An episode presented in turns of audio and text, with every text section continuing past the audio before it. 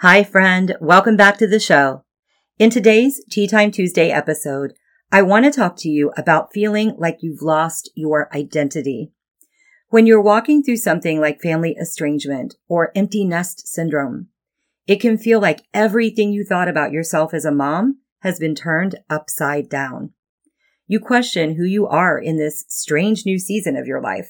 Well, today I am going to tell you six specific things that God says about you in the Bible. This is your identity. This is who you are, and no external circumstance can change that. Okay, friend, grab your favorite teacup and settle in. Let's talk about it.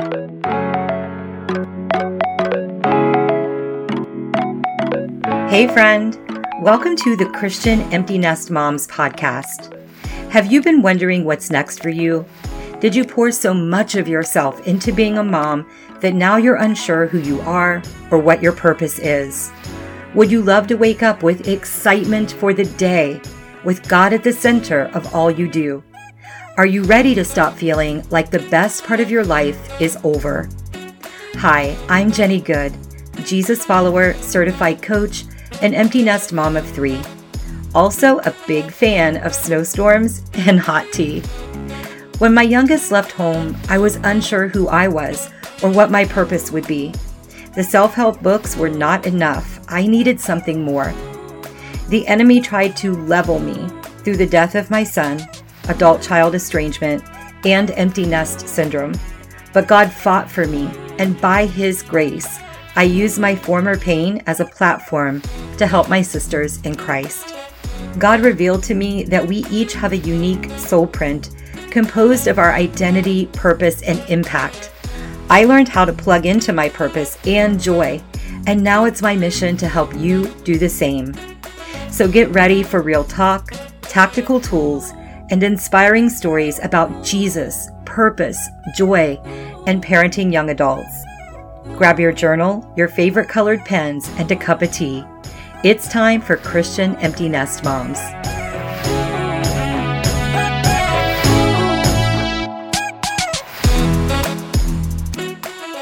Hello, my Tea Time Tuesday friend. Thank you for stopping by and spending time with me. I am feeling a little under the weather today, so if my voice does not sound 100%, I wanted you to know why. So anyway, I want to talk to you about this. When you are going through a major transition, like empty nesting or family estrangement, you might feel like you've been stripped of your identity all of a sudden, the way that you've thought of yourself for the last however many years changes. The identity that was so entwined with motherhood can take a huge hit and leave you wondering, who am I now? Well, in this episode, I'm going to talk to you about who God says you are. I'm giving you six ways that God describes you and Bible verses that support each of those qualities. And by the way, who God says you are is not changed by the circumstances of your empty nest or even family estrangement. God gets the final say in who you are. He created you and he knows you better than any human being on this planet. He even knows you better than you know yourself. Stepping into your God given identity is one of the ways that I help my clients make powerful shifts that literally change their lives. So if you find this episode helpful, and you want to go deeper into knowing who you truly are, I can help you get there. Email me at jenny at christianemptynestmoms.com and just let me know that you're interested in coaching. One of the few investments that give a lifetime of value is investing in your personal healing and your personal growth. You literally learn tools and insights that change your life for the rest of your life. Okay, so let's look at what God says about your identity. Number one, you are a free person. 2 Corinthians 3:17 says this. Now, the Lord is the Spirit, and where the Spirit of the Lord is, there is freedom. Are you inviting Jesus and His Spirit into your home, into yourself, and into your life? Make a point to invite Him in every single day. Where he is, there is freedom. Do you have things you need freedom from? Maybe it's guilt, anger, pain, loneliness, or a whole host of other things. If you want to have freedom from it, invite the Lord to be there. Number two, you are a person with a purpose. Psalm 193, 16. Your eyes saw my unformed substance. In your book were written every one of them, the days that were formed for me, when as yet there was none of them. God wrote about you in your book before you were ever born into this world.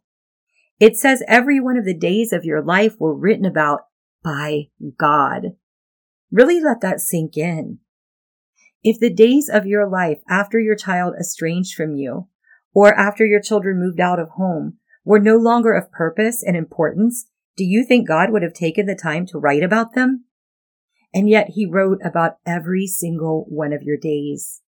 That tells me that you still have purpose. I know you do.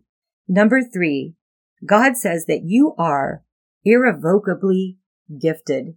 Praise the Lord. 1 Peter 4:10 says this, As each has received a gift, use it to serve one another as good stewards of God's varied grace. Also, Romans 11:29 says, "For the gifts and the calling of God are irrevocable." Yes, and amen. These verses tell you that you have a gift and God has gifted you and his gifts and his calling on your life, they can't be reversed. They cannot be taken from you by your child moving away or your prodigal turning from the faith or even by your adult child cutting off communication with you. No, these gifts and your calling are irrevocable. What God decides cannot be erased or reversed by man. So when the enemy is lying to you whispering into your mind that you're nothing now, that you have no purpose, that you have no calling. Sister, rebuke those lies and claim the truth of these scriptures. You have a gift and your calling and your gift are irrevocable. Number four, you are mighty with God-given power. Matthew 18, 18 says, Truly I say unto you, whatever you bind on earth shall be bound in heaven, and whatever you loose on earth shall be loosed in heaven. Are you staying awake at night worrying about your prodigal who's been partying and living in ways that you never raised him or her? Bind the spirit of chaos and bind your anxiety. Are you feeling heartbroken over the adult child who said they didn't want you to contact them anymore? Bind the spirit of rebellion and family division and bind generational traumas. You have authority given to you by God himself to bind what you will. Likewise, you've been given authority to loose what you will. So loose love, forgiveness in your family, loose healing. Use the power that God gave you. He did not give you that power so that you could sit it on a shelf, let it collect dust, and do nothing with it. Use what you've been given. Number five, you are valuable. Matthew 6:26 Look at the birds of the air. They neither sow nor reap nor gather into barns, and yet your heavenly Father feeds them. Are you not of more value than they? That verse speaks to me. As someone who was taught to think I was too much or not worthy of love, this verse breaks chains for me. Your heavenly Father loves you, sis. He cares so much for you and he is not a man such that he could lie. You can trust him. You should trust him. If your children treat you like an afterthought after they moved out, or if your estranged son or daughter have told you that you're worthless, whether in literal words or by their actions, do not go for those lies. God says you have value. God says you have worth. Number six, you are filled with light. 2 Corinthians 4 6 says, For God who said, Let light shine out of darkness, has shone in our hearts to give the light of the knowledge of the glory of God in the face of Jesus Christ. Light is not meant to be hidden under a bush. Light is meant to be sat upon a hill. You have His light within your heart. The Bible says so. Live your life. Don't hide your light because you're in a new season right now. Every moment is still precious. You do not get to live this day again, ever. And someone out there in this world needs your light. They need you to show up.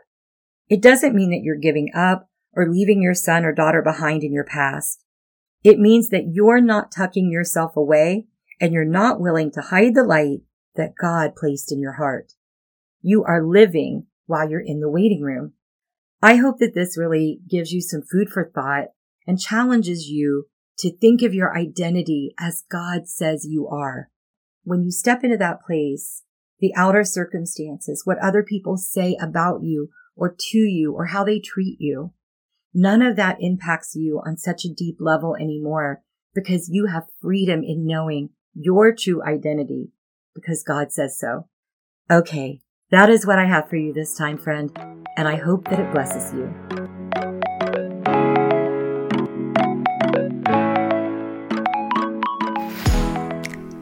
Hey, sister friend. Thanks for spending time with me.